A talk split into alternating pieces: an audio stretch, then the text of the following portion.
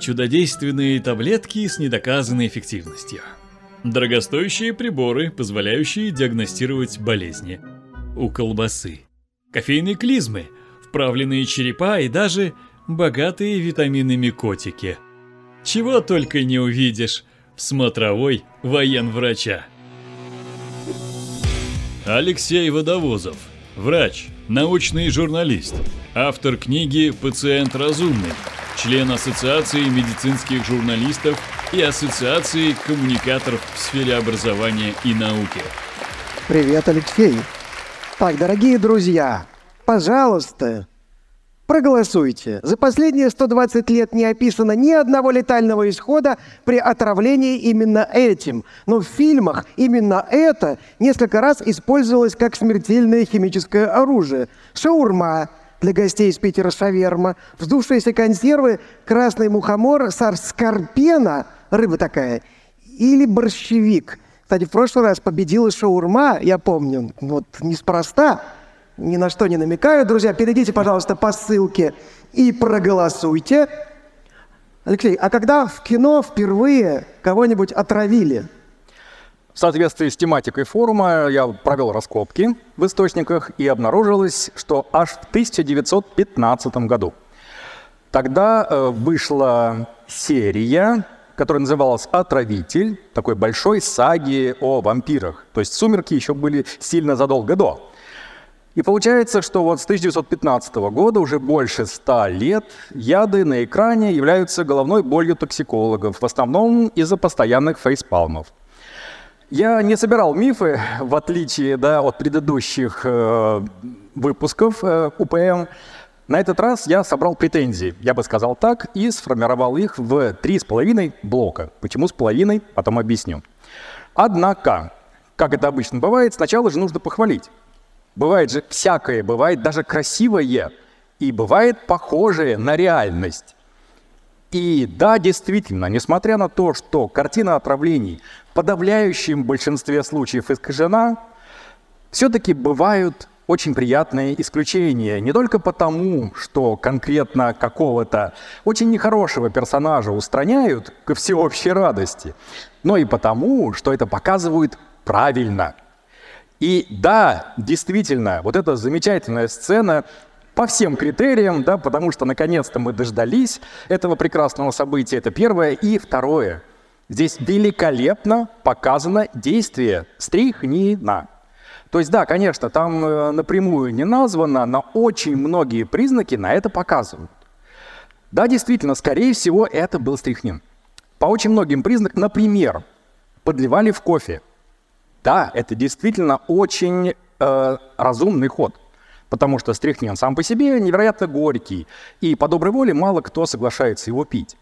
Но если добавить кофе, то пойдет как родной. Однако очень интересно, почему стрихнин, то есть почему именно это интересное растение, э, которое вполне заслуженно занимает одну из верхних строчек в топе отравителей. Именно потому, что у него необычное действие. Очень многие яды, например, работают как, мышц, э, как расслабляющие мышцы. И человек просто не может дышать. Здесь он тоже не может дышать, но по другой причине. Потому что здесь невероятно болезненные спазмы.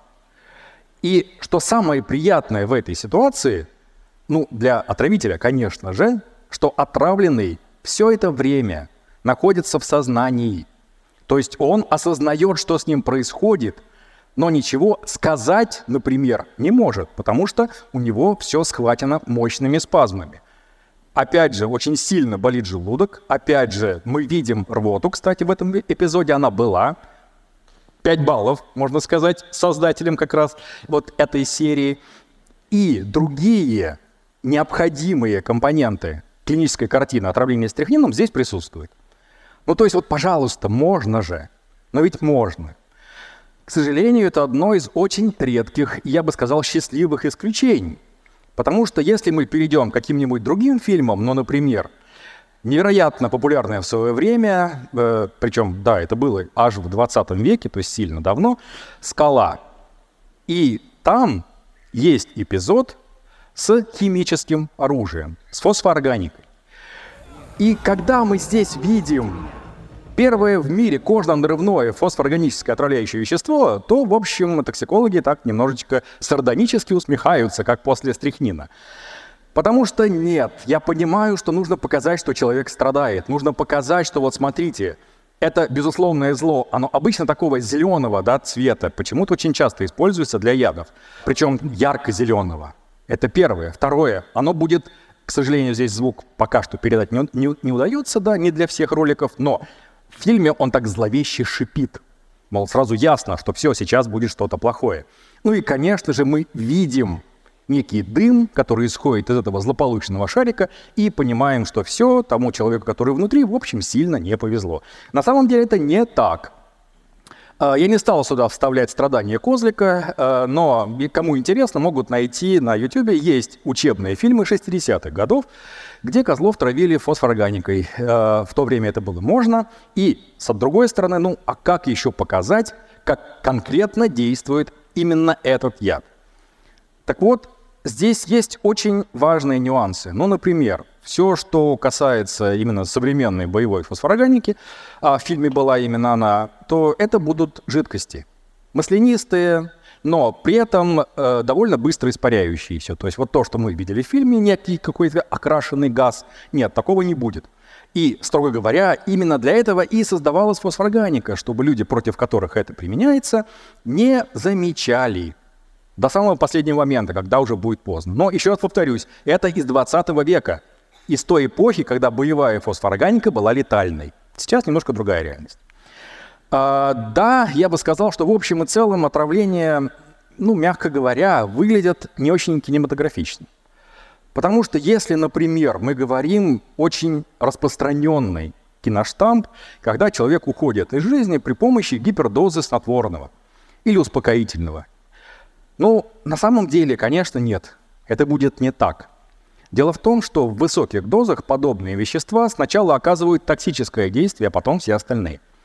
То есть это будет, во-первых, не быстро, до часа, это первое. Второе, первое, что появится, это невероятная головная боль, это тошнота, неукротимая рвота, это начнется слюнотечение, например, в том числе потому, что нельзя будет глотать. Будут утрачиваться рефлексы, и одним из первых идет глотательный рефлекс. Потом невероятно ускорится сердце, может даже до 200 ударов в минуту дойти. Потом еще плюс к этому добавится выс- очень высокая температура, то есть это не лихорадка инфекционного генеза, это гипертермия токсическая. И плюс еще другие неприятности, которые человек будет переживать в течение вот этих 60 минут. И когда либо придут его спасать, либо уже приедут констатировать, то, скорее всего, увидят его в луже выделений. Всех абсолютно.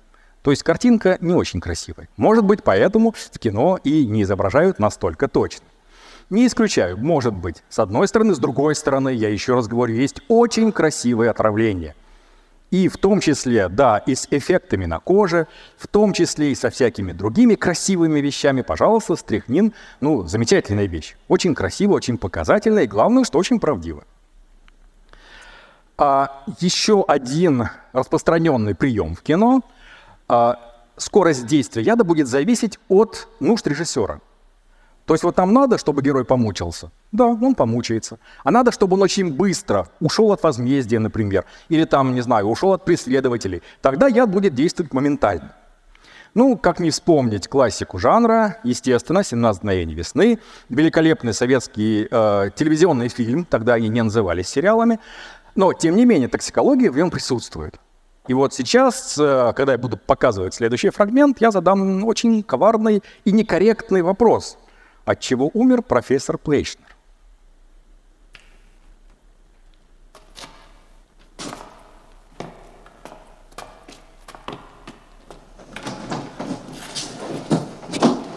Итак, варианты, от чего он умер?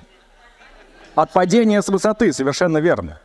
Потому что, если мы возьмем цианиды, и, по крайней мере, вот э, в той дозе, которую показали, нет, я понимаю, если бы он такой существенный флакончик съел, ну, может быть.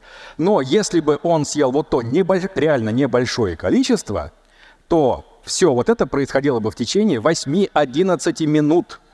То есть умирание от цианидов происходит не моментально. То есть даже длительнее, чем стрихнин. По одной простой причине. Это общетоксический яд. Чтобы ему подействовать, ему нужно всосаться, ему нужно разойтись по клеткам, а остановить там цепь переноса электронов, то есть клеточное дыхание. И да, вот тогда у нас начнут вырубаться функции. У стрихнина нет, у него немножечко другое. Он все мышцы сжал, и мы не можем дышать. Вот да, из-за вторичной гипоксии мы там умираем. Здесь нет общий токсический эффект. Откуда мы это знаем? А, благодаря американцам. Именно потому, что они проводили некоторое время а, казни при помощи синильной кислоты. Кстати, заодно выяснилось, что камеры нужно делать более герметичными. Пока разобрались, э, потеряли некоторое количество охранников в том числе. А, так вот, прекрасно, прекрасно знаем теперь, как это выглядит. Как это расписано по минутам, и вы же понимаете, что там людей реально убивали. То есть казнь как бы это предусматривает. И поэтому дозы тоже синильной кислоты, которые мы использовали, они были просто запредельные, чтобы уже наверняка. Так вот, нет, далеко не всегда люди теряли сознание быстро. То есть там приходилось им даже э, какие-то другие газы подмешивать, чтобы люди хотя бы потеряли сознание, они мучились вот столько времени. И на сегодня, да, от этого отказались, а перешли, например, на отравление, скажем, э, инертными газами. Вот азотом можно отравить э, с гораздо большей эффективностью и с меньшими мучениями для человека. Кстати, популярная тема нынче это ксеноновые различные вещи, то же самое, примерно туда же. А, еще одна прекрасная э, советская комедия, а, опять же классика жанра, естественно, и здесь тоже не обходится без очень распространенного киноштампа. Конечно же, да, достаточно одной таблетки, что называется, да, то есть просто смочить платок, поднести к носу человека, он делает пару вдохов и вырубается. Ну вот опять же нет. К сожалению, совершенно не так. То есть моментально действующих усыпляющих веществ у нас нет. Не знаю, к счастью, либо наоборот, но у нас пока что таких средств нет. И да, потребуется 5 минут вдыхания хлороформа на то, чтобы он подействовал. Причем, опять же, да, действительно, эта история из середины 19 века. Как раз появился, э, ну, можно назвать его, да, это прототип наркоза, самый-самый первый нам доступный наркоз, то есть общая анестезия, возможность вырубить, наконец, комменты у пациента. Хирургам это очень сильно помогло. А надо сказать, что хлороформ сам по себе токсичен. Причем, опять же, пока разобрались с дозами, очень большое количество пациентов не дожили до конца операции только к концу 19 века научились более-менее нормально титровать. И выяснилось, что да, передозировать легче, чем выдержать необходимую для усыпления дозы. То есть убить хлороформом, да, можно. А вот так, чтобы вырубить на время, вот, скорее всего, нет. Причем даже, наверное, в современных условиях. Вот это сработает намного эффективнее. Знаете, такой портяночный купаж с нотками элитного пуэра. Вот, да, примерно так. А если мы говорим, а, ну да, в общем, похож, да? Хотя нет, на самом-то деле это вот так выглядит. Опять же, малоизвестный фильм э, Бориса Рысарева с великолепным актерским составом, с прекрасными песнями, в том числе в исполнении трио «Меридиан», э, композитор Михаил Талигердеев, то есть прям все здорово. И сама по себе сказка в средневековом сеттинге, ну да, можно сказать, что есть у нас определенные допущения, ладно, будем считать, что ничего страшного, все, все хорошо. Однако, а, есть там такой конфликт между учеником и учителем. Учитель предпочитал немых, да, чтобы они не могли его секреты разболтать. Кстати, это вполне реально. Такое вполне могло быть. Ну, с некоторыми поправками. И когда выяснилось, что ученик говорит, ну, в общем, э, учитель предложил ему э, как бы закончить свое существование. Точнее так, он попросил это в качестве награды у главы местного государства. А ученик предложил батл, то есть он был более современным и сказал, а давай, мы сейчас вот яды, самые мощные свои яды. Ты мне свой, я тебе свой, ну, в общем, кто выжил, тот молодец. И... Ученик. Это медленный яд. У тебя будет время, чтобы подумать о том, как прекрасна жизнь. Так вот, посмотрите на цвет очень характерное, да, потому что, опять же, здесь использовалось еще одно клише. Мы бесцветный порошок всыпаем в некий раствор, и он становится малиновым. Да, вспоминаем школьный курс химии. Кто у нас филочак малиновый? Фенол фталииновый, он же пурген, он же довольно неплохое слабительное. Поэтому это, да, это медленный и очень грустный яд. Время подумать у него реально будет. Причем умрет он далеко не сразу. Я коварство оценил только когда стал изучать токсикологию. Потому что почему сняли пурген с производства? Это канцероген. То есть вот этот ученик умрет от рака через десятилетия. Представляете? Он посчитает, что все хорошо, а потом раз и рак. Вот такой коварный был учитель. А, но на самом деле, конечно, естественно, если бы, например, я был на месте учителя, и с меня потребовали бы именно медленный яд, который действительно бы заставил человека пожалеть о содеянном, я бы обратился к бледной поганке. Ну, либо галерине окольменной, там, в принципе, то же самое. Чем хорошо с бледной поганкой, здесь есть два набора ядов. Сначала фалоидины, и они дают такой небольшой гастроэнтерит. И он проходит и возникает светлый промежуток. И вот здесь человек считает, что все хорошо, все уже замечательно, все прошло, я выздоровел, я распознал этот яд, я с ним справился, с сорбентами, например, или само прошло, тоже вероятно. Но там внутри этого человека уже действуют аммонитины. И самый страшный из них альфа-аммонитин. Человек уже умер, но еще не в курсе, да. То есть ему еще об этом не сообщили. Вот это прям невероятно коварный яд был бы, если бы я хотел последовать э, вот этим правилам батла. Однако не все так происходит в фильмах, как я и сказал. То, как действует яд, очень сильно зависит от конкретики. И далее третий блок, он как бы из двух частей. Первая часть э, это, да, это тоже способность человека или возможность человека избежать отравления самому, но положить всех вокруг. То есть пожертвовать немножко своим здоровьем ради того, чтобы убрать врагов. И тут, конечно же, естественно, ну как же. А, опять же, варианты есть разные.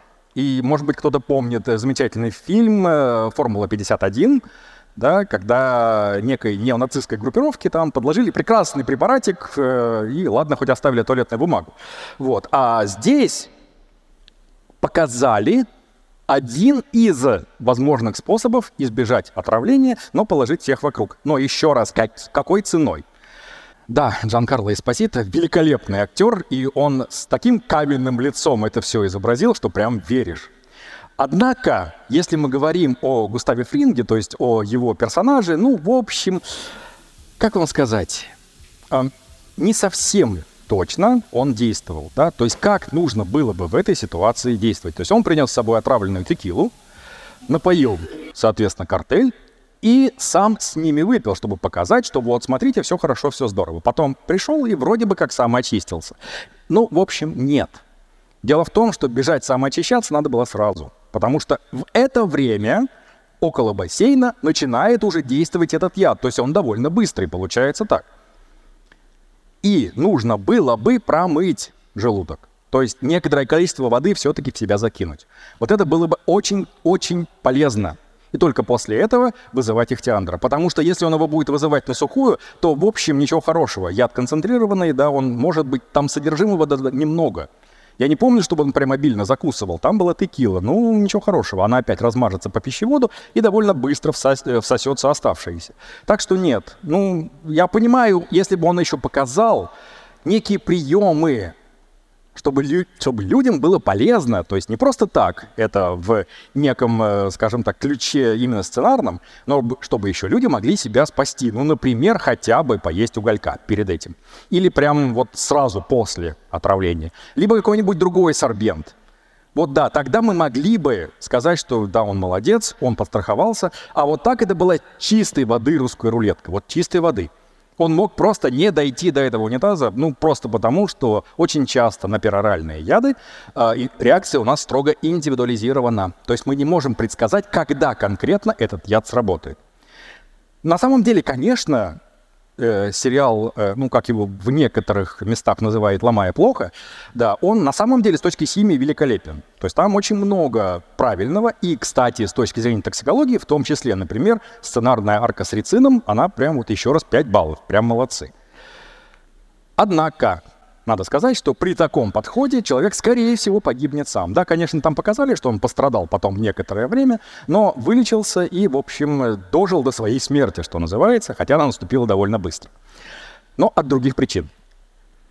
Однако, если мы смотрим, как в принципе люди пытаются сохранить себе жизнь в этих непростых условиях, то, опять же, да, фейспалм за фейспалмом. Хотя, еще раз, вот в этой части можно бы было бы показать подробнее и более, скажем так, ну, не то что наукообразно, но хотя бы близко к медицине. Чтобы люди, которые все это смотрят, у себя в голове отложили некий правильный паттерн поведения. Надо сказать, что не всегда, опять же, скажу, да, что есть исключения, не всегда показывают нечто ужасное и неправдоподобное. Прекрасный фильм «Кто я» с Джеки Чаном 98 -го года. Там есть великолепная совершенно сцена э, «Капельница из кокоса». Э, в то время я, конечно, громко смеялся, естественно. Ну как так, ну вы что? Ну о чем вообще речь? Какой кокос, какая капельница? Но выяснилось, что на самом деле это вполне себе некоторое количество случаев, зарегистрированных официально. То есть это клинические случаи. Понятно, что не так, как в фильме. Естественно, там какие-то странные иглы он еще завязал, да, это чтобы, это чтобы медленнее текло. Нет, это не подходит вообще ни разу. Но идея, да, это можно. И причем, что интересно, показали незрелый плод. Это тоже правильно. Именно потому, что в незрелом плоде у нас нет каких-то примесей извне, и у нас там еще не настолько эмульгированы жиры, то есть это еще не молоко, а по сути некая вода внутри, кокосовая вода.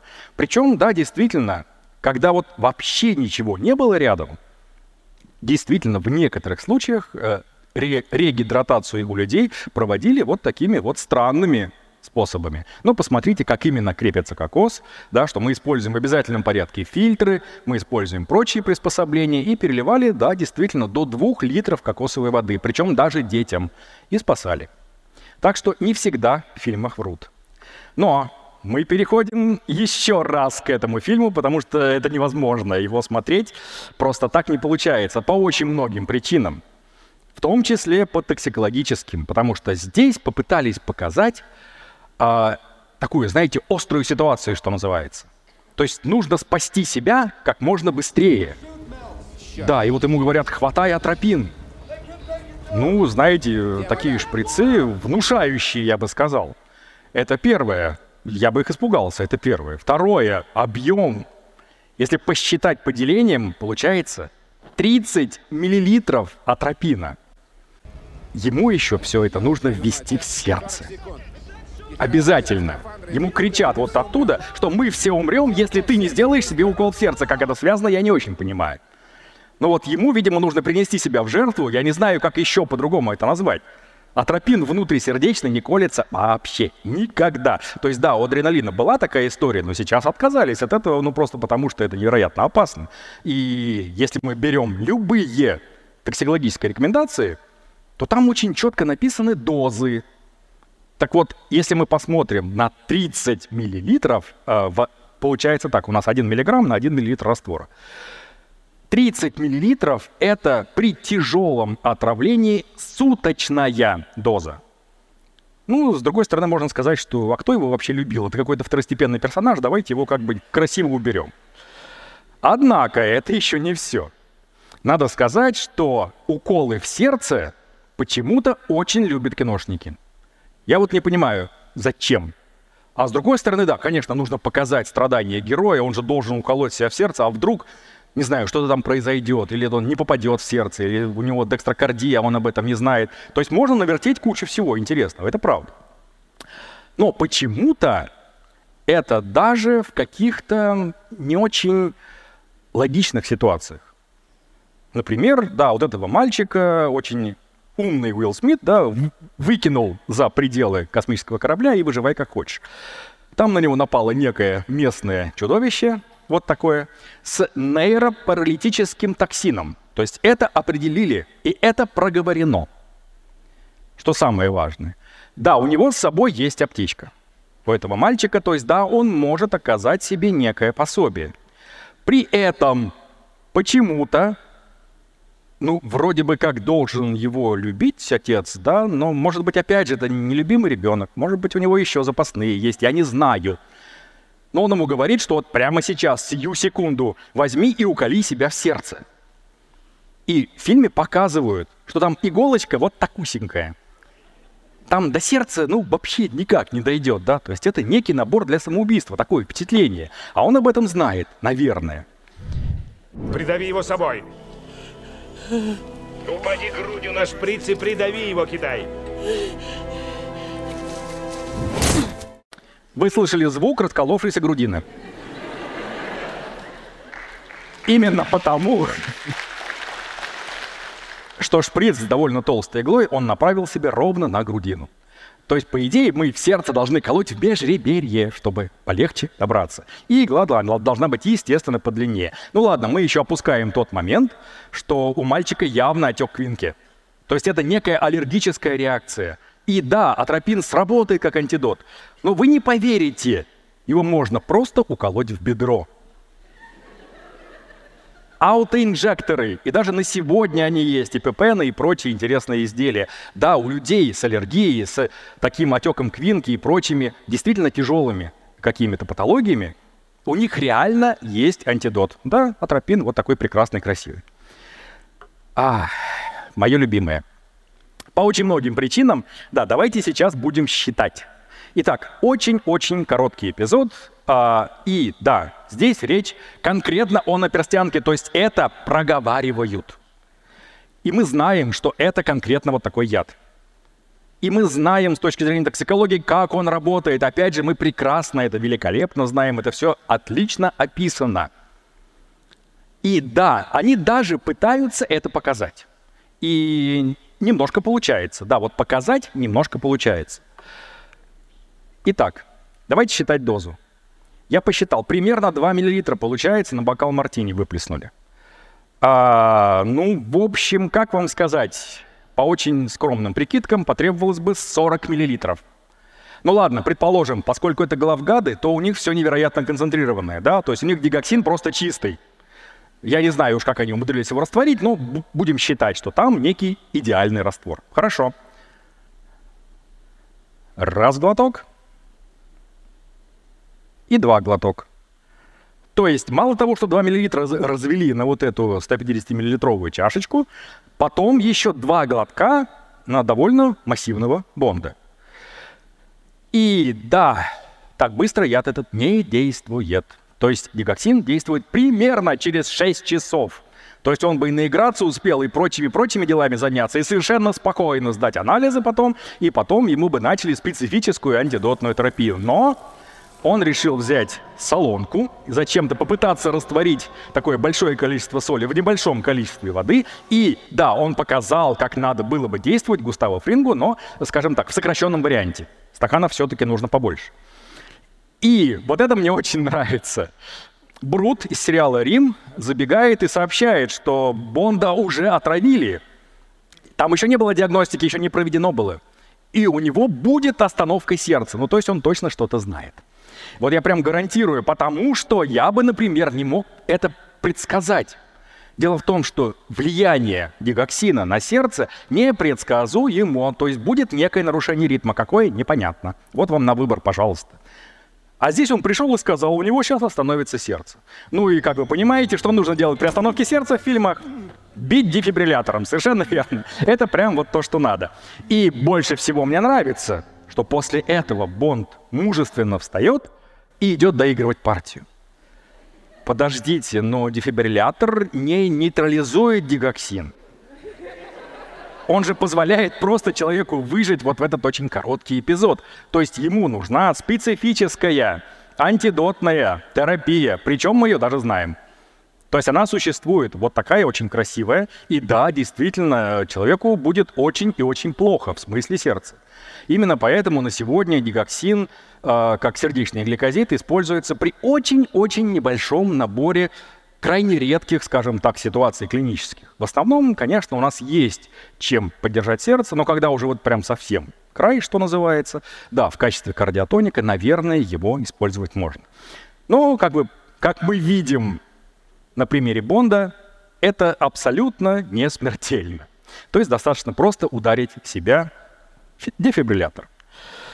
На самом деле, конечно, если мы будем говорить о тех, э, о тех приемах, либо самоспасения, либо взаимоспасения, либо даже некоторых там клинических приемов, которые показывают в фильмах, то они, наверное, все-таки направлены на сокращение населения. Именно потому, что ну, очень сложно найти что-то реально используемое и то, что могло бы помочь человеку отравленному. То есть мало того, что они неверно показывают клиническую картину, мало того, что они какие-то другие нюансы, тоже, мягко говоря, замалчивают, так они еще и подсказывают неправильный способ лечения. Как тут не поверить в теорию заговора?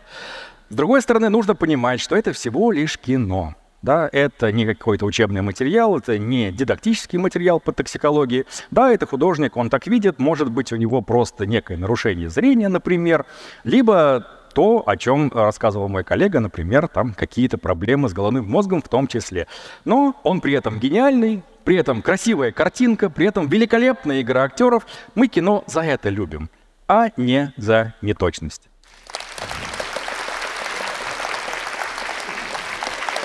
А сейчас мы посмотрим, победила ли шаверма, я бы так сказал. Ой, прям неинтересно. С вами неинтересно, вы все знаете. Это действительно так. Мухомор не считается, по крайней мере, красный мухомор, он не считается летальным. Но довольно часто приходилось его видеть и в произведениях в некоторых, и в кино в том числе. То есть там людей прям насмерть им травят. А сейчас здесь польется словесный яд. Дадим слово защите. На сцене киноадвокат. Виталий Краус, создатель и ведущий канала «Лаборатория научных видео», голос форума «Ученые против мифов» и почти что исполняющий обязанности Дэниела Крейга. Привет, привет, Саш, привет, Алексей. Привет всем. 10 минут. Спасибо огромное. Ну, во-первых, я хочу сказать, что организаторы не прислали мне футболку, поэтому я в красивом. А, ну и главное, в самом начале я обязан это сказать. Э, я не понимаю, как вы это дело упустили. Просто негодую и говорю, «Э, Ваша светлость, э, или как там ваша честь в суде говорится, я как киноадвокат просто... У меня претензия, короче говоря. Мы точно знаем, что перед любым применением химически активных веществ внутрь человека, даже если он об этом не знает, необходимо консультироваться с лечащим врачом.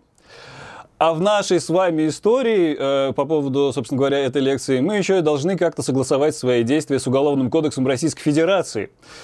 Алексей, ну вы же врач, как вы этот дисклеймер вообще не назвали?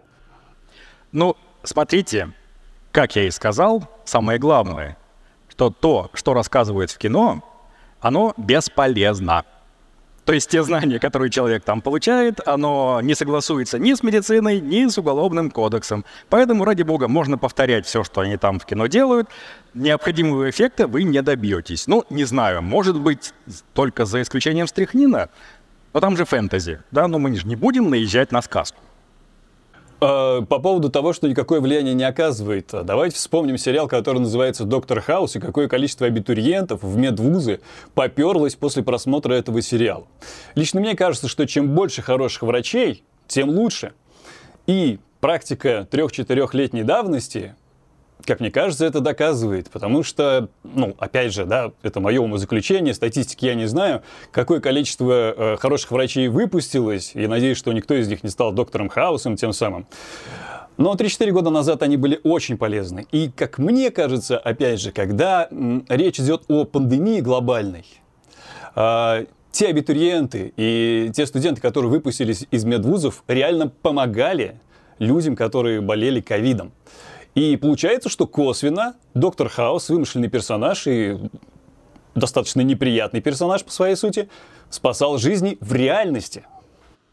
Это да, это действительно так. И надо сказать, что в некоторых случаях э, даже авторы некоторых детективов, в том числе, работали именно как спасатели, да, потому что врачи читали книги это было, как вы понимаете, очень давно, где-то там в 20 веке, люди читали книги и брали оттуда необходимую информацию. С другой стороны, когда мы видим нечто происходящее на экране, ну, все-таки нужно в обязательном порядке держать в голове, что, ребята, это прежде всего кино. И да, вы пойдете в медицину, но хаос с точки зрения медицины – фантастика, то есть даже не фэнтези. Это некая фантастика, просто в медицинском сеттинге. То есть такой врач в принципе невозможен, да, я, по очень многим причинам. Э, такой стиль работы невозможен, да, потому что их засудят по самой не балуйся именно по очень многим показателям, я бы так сказал. И вот этот их диагностический поиск, мягко говоря, не соответствует медицинскому подходу к проблеме. Поэтому да, как любое кино, как любой вид искусства, то, что мы видим на экране, в том числе то, что касается отравлений, оно работает как завлекалочка. То есть, а вот смотрите, как здорово, как красиво. Вы посмотрите фильмы про судебных патологоанатомов. Лучшая работа на Земле. Если бы я не знал ее немножечко с другой стороны, если бы здесь не выступал в том числе специалист профильный, ну, я бы, наверное, подумал, что, о, отлично, нужно идти в судмеды. Ничего подобного. Так же и с токсикологией. Ну, опять же, закрой, закрывая вопрос с хаосом, на канале Лаборатория научных видео имеется лекция Алексея Водовозова, которая называется «Нулевой пациент», «Хаос» и «Анатомия...» Грей. Грей, то есть глупости в более точном э, названии, да. Э, Все правильно. Но, собственно говоря, за меньше чем за год эта лекция набрала более 330 тысяч просмотров. И за последний год это одна из самых популярных лекций на, канале, на канале. И как мне кажется, а, отвратительная игра актеров, какие-то глупые сценарические ходы, для нас-то с вами, для блогеров и токсикологов, это просто, ну, мана какая-то небесная. Это замечательный контент. Как мы без них жить-то будем, Алексей? А мы без них жить не будем. Как можно посмотреть из сегодняшней лекции, у меня наберется еще на один, как минимум, большой такой материал э, по отравлениям в кино, потому что сюда, как вы понимаете, вошло далеко не все. А если потом еще какие-то аспекты подтянуть и еще, на самом деле тут хватит на несколько десятилетий работы. То есть мне, в общем, придется, как Александру, обзавестись клоном. Видимо, так. Замечательно. То есть мы радуемся тому, что подобные косяки в фильмах происходят. Я уже, я уже этому факту доволен. Следующий вопрос видео вопрос, и я прошу включить небольшой отрывок из uh, фильма «10 негритят».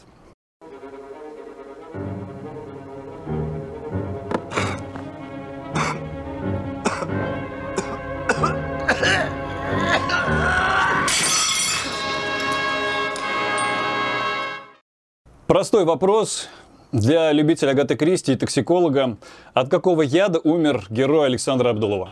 Герой Александра Абдулова поперхнулся.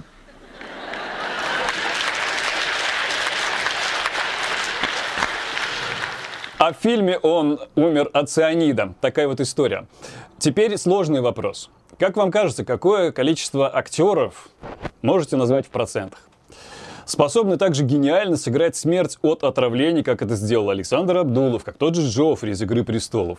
Лично мне кажется, что иногда режиссер в конце рабочего дня после там, 34-го дубля делает примерно так.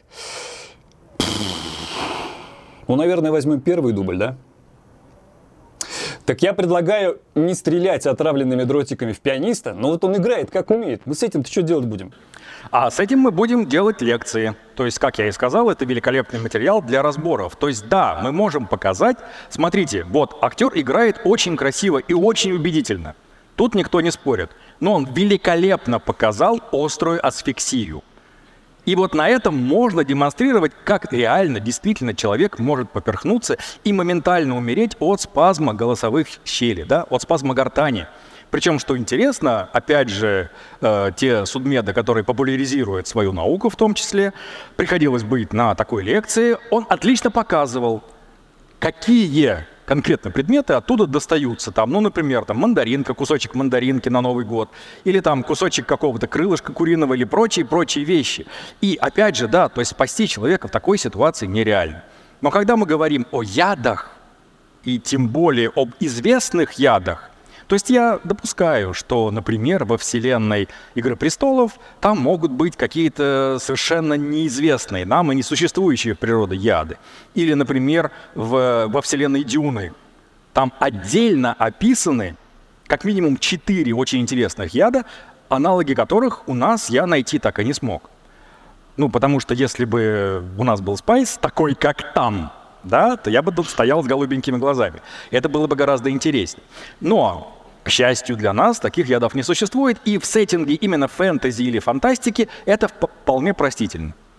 Но когда мы, например, экранизируем конкретную книгу, и там сказано, что вот смотрите, здесь могла быть передозировка снотворным, а вот здесь у нас применен цианид, то надо учитывать, что Агата Кристи очень неплохо в этом ориентировалась. И то, что она там описывала, было довольно близко к реальности. А вот режиссерское прочтение — это уже неуважение к автору. Давайте уважать авторов. Окей, а, еще один, на мой взгляд, достаточно важный эпизод. А, вы выбрали несколько фильмов, по сути, из разных эпох. А, были 60-е, 80-е, боевики, там, экшен из 90-х, который был гиперпопулярным. Потом появился реализм и, может быть, даже какой-то гиперреализм, да, к слову о смерти в «Игре престолов». Хотя это, конечно, абсолютная фэнтези. Мне кажется, что нельзя подходить с одним и тем же лекалом к фильмам, снятым в разные эпохи. Мы можем, например, посмотреть фильм, который снят в 1902 году, да, э, «Путешествие на Луну», где там Луна больше похожа на сырную тарелку, собственно говоря, чем на какое-то небесное тело. И потом, э, не знаю, раскрыть какую-то тематику в «Достучаться до небес», например, да? Фильмы настолько разные, но мы, тем не менее, можем что-то общее пытаться искать. Но мы не сможем этого сделать, потому что они сняты в разные эпохи с разными, э, там, по разным причинам. А, так вот, как мне кажется, фильм 96 -го года «Скала» был создан ровно в той эпохе, когда людям вообще было все равно, от чего там умирают, волдыри там или, или еще что-то. Короче, люди просто снимали, режиссеры просто снимали так, чтобы людям это зашло. И этого было вполне достаточно. Как я и показал, я же специально подобрал пары фильмов из э, разных эпох, и в паре к скале стоит фильм с Джеки Чаном. Несмотря на то, что это абсолютный такой боевик, вроде бы простенький, да, такой стандартный, что называется, в смысле медицины он прекрасен. Но вы много раз повторили, что это исключение из правил. Так что в целом режиссер так видит. Поэтому получаем то, что получаем. К сожалению, так. Спасибо. Мне не хватило времени, буквально, буквально, буквально одной минуты мне не хватило. А можно я немножечко отожру? Буквально, буквально 30 секунд. Давай, давай, ты уже проговорил 30 секунд. Э, поэтому еще 30 секунд. На самом деле, я прекрасно знаю о том, какой э, приз будет у человека, у киноадвоката, который победит. И это замечательная маска, которая сейчас находится на сцене. И э, это, конечно, немножечко грязный прием, но я обещаю всем, кто смотрит лабораторию ночных видео, что если я выиграю этот приз, то я в этой маске э, начну какой-нибудь из стримов. Например, постскриптум с Алексеем Водовозовым. А я, Друзья, на постскриптуме расскажу, каким конкретно составом маска обработана изнутри. Спасибо. Спасибо, я за тебя болею, но решит зритель. Про прошу зрителей беспристрастно проголосовать. Значит, насколько убедителен был Виталий, разложил ли он по фактам Алексея, или это была чистая победа, или не очень чистая. Вот. А мы продолжаем нашу работу, потому что вопрос нам прислал наш самый неподкупный зритель, который не за маской спрячется. Ну, приплыли. Вы что, хотите, чтобы в кино натурально показывали, как готовить яды и травить людей? Может, вам еще и рецепт взрывчатки выложить?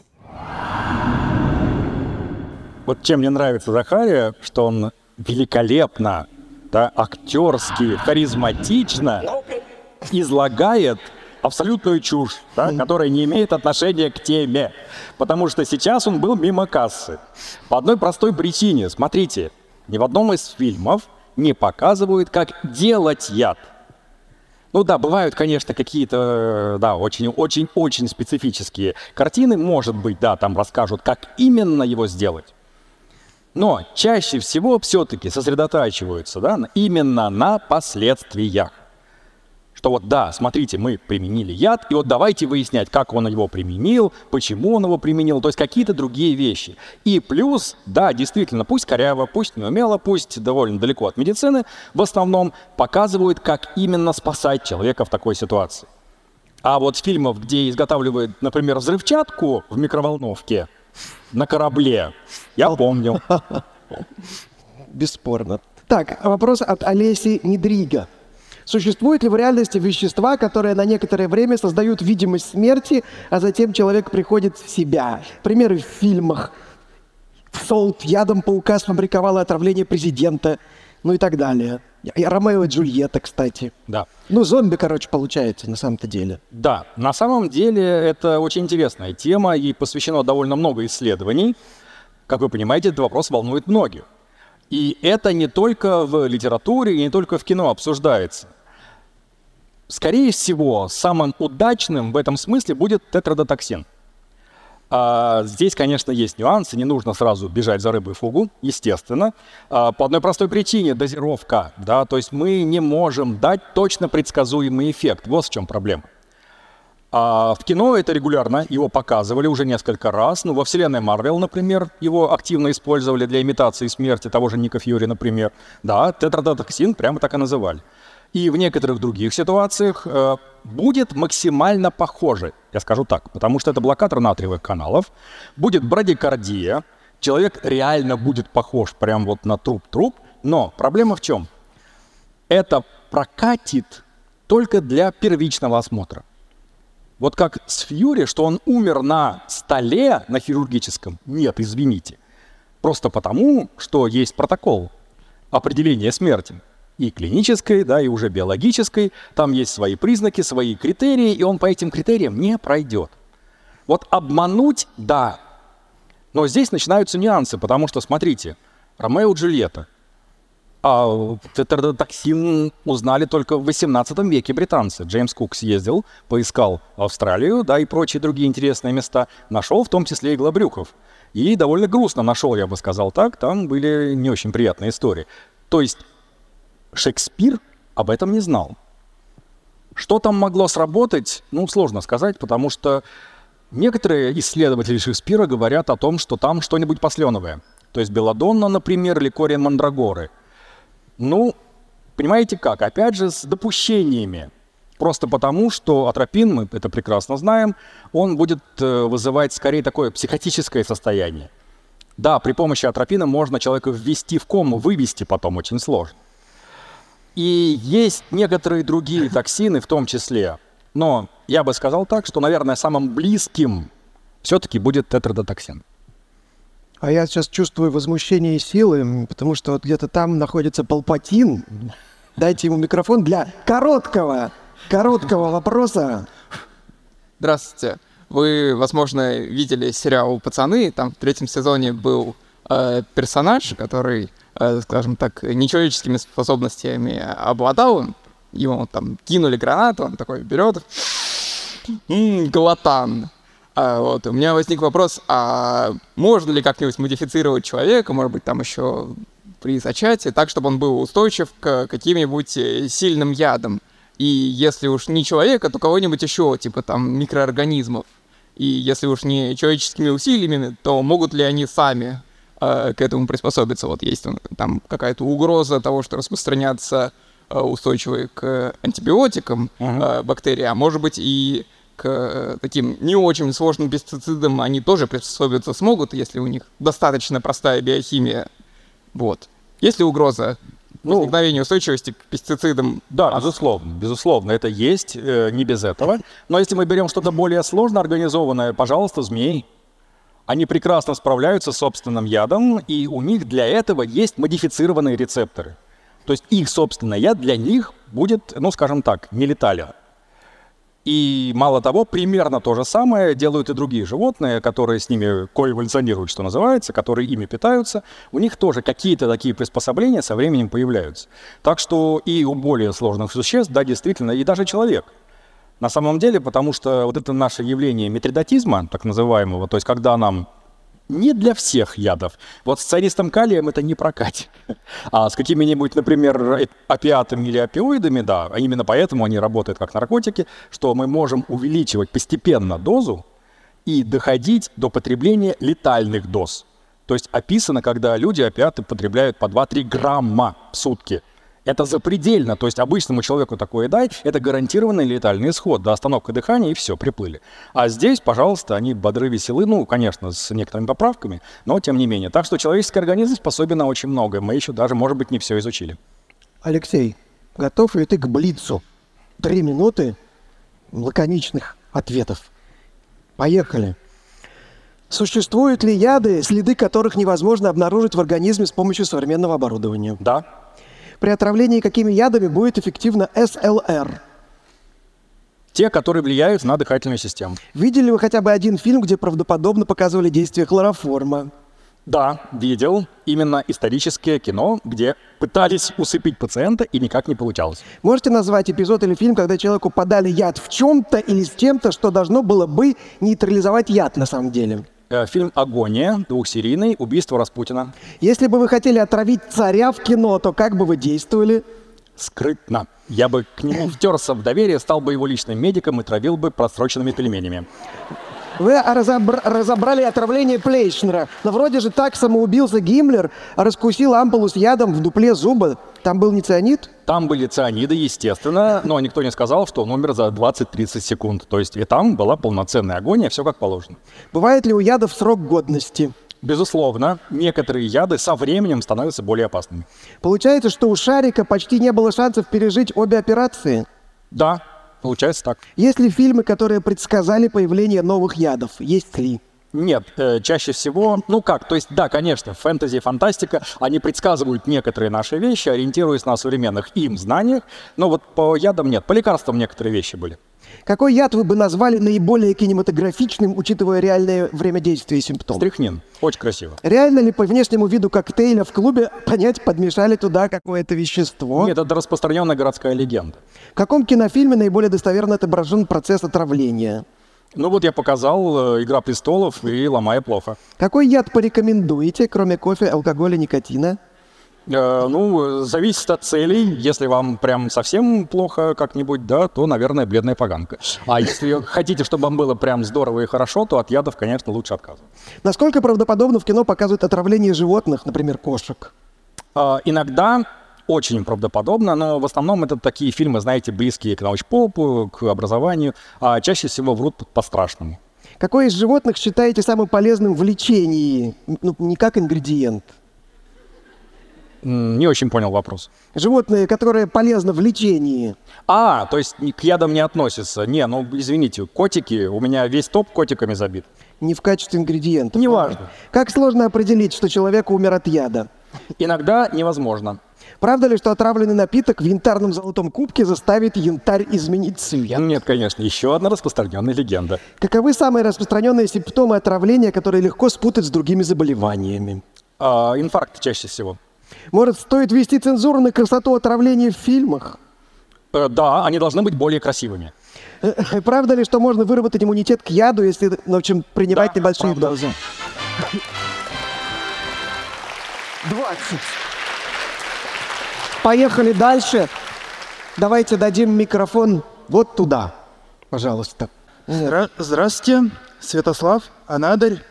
Вот ум- вы упоминали, что яды показывают часто зелеными, яркими. Это, в принципе, понятно, с чем связано, а именно с зеленью шели, то бишь растинатом меди, ибо он такого цвета, он ядовитый. А э, существуют ли в реальности какие-то, ну, плюс-минус быстрые яды, которые ярко окрашены? Э, да, естественно, мы можем найти э, такие препараты, особенно если они будут нечистыми. Вот важно, да, то есть они будут с примесями, химически нечистыми, и тогда, ну, например, э, некоторое количество хлорофила может окрасить растительный яд, который как раз и будет зеленым. То есть я бы подозревал, что это связано с аллюзией на растительность происхождения. Вот чаще всего так. А если сказать о каких-то еще таких вот прям ярко окрашенных ядах, ну да, наверное, можно поискать, и, скорее всего, что-то такое найдется, да, потому что на самом деле химия, она великолепна, да, она разноцветна, она красива, но вот так сходу, наверное, все-таки растительные какие-то варианты. Э, В минеральных, я вот сейчас так не вспомню просто, как что из них на цвет, э, много качественных реакций, да, вот это, наверное, да, потому что, ну, та же берлинская лазурь, например, или историю вспомнить стали, да, когда у него характерное свечение, но, опять же, да, это уже инструментальные или лабораторные методы, это немножечко не внешний вид. Да, здравствуйте, спасибо за лекцию. А, вот вы коснулись темы Marvel, давайте коснемся темы DC. А, вот есть там такой малоизвестный герой Бэтмен, и у него, так сказать, очень токсичные враги. Джокер, ядовитый плющ и пугало. Да. Так вот, они используют, ну, у них такие, скажем так, визитные карточки, это яды. Так вот, э, отбросив вот эту всю фэнтези составляющую, возможно ли отравить каким-то образом человека, чтобы у него осталась улыбка на лице, Возможно ли сделать так, чтобы человек, ну, э, пустить газ, отраву, чтобы он умер от страха? И с детства меня этот вопрос очень сильно интересует. Вот в фильме «Бэтмен и Робин» там ядовитый плющ целует Бэтмена или Робина, или обоих, и через поцелуй его травит. Вот возможно ли каким-то образом отравить через поцелуй? Если возможно, то поможет ли силиконовая накладка на губу? Вот такой вопрос, потому что с детства... Я понял, да. Ну, на самом деле, очень хорошие вопросы. Вы зря. Э, Это примерно так минут на 30 сейчас. Не надо. А, не надо, да? Э, Хорошо. Ладно, давайте так. На 30. Хорошо. Э, Возможно, по всем трем пунктам. Причем, что интересно, почти у каждого есть свой прототип. Сардоническая ухмылка, как я и сказал, это характерная, э, одна из характерных черт при отравлении стрихнином из-за спазма мускулатуры. То есть, по большому счету, мы можем практически любой яд, который будет вызывать подобную клиническую картину, использовать. И да, но вот у стрихнина это как бы э, такая визитная карточка. Я бы подозревал вот этот, наверное, все-таки яд. Э, С газами и страхом тоже что-то можно придумать. В общем, э, нейрофармакология у нас на сегодня очень неплохо развита. А про отравление через поцелуй, да, опять же, «Игра престолов». Вспомним, там очень это хорошо показано. А, и да, наверное, такая силиконовая накладка на губы, она будет э, своеобразной защитой, потому что это будет, скорее всего, контактный яд, то есть не пероральный. Да, конечно, пероральный в некотором смысле, но там у него должен быть довольно высокий потенциал именно как контактного яда.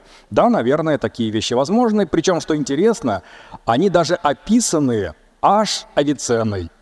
То есть он описывал у себя всего-навсего тысячи с небольшим лет назад, как наложниц специально аконитом по возрастающей поили, потом им смазывали губы этим аконитом, они целовали неправильного человека, неуважаемого совершенно, и он в страшных мучениях погибал, а потом наложницу еще можно было пару раз примерно к таким же действиям привлекать, потому что она умирала не сразу.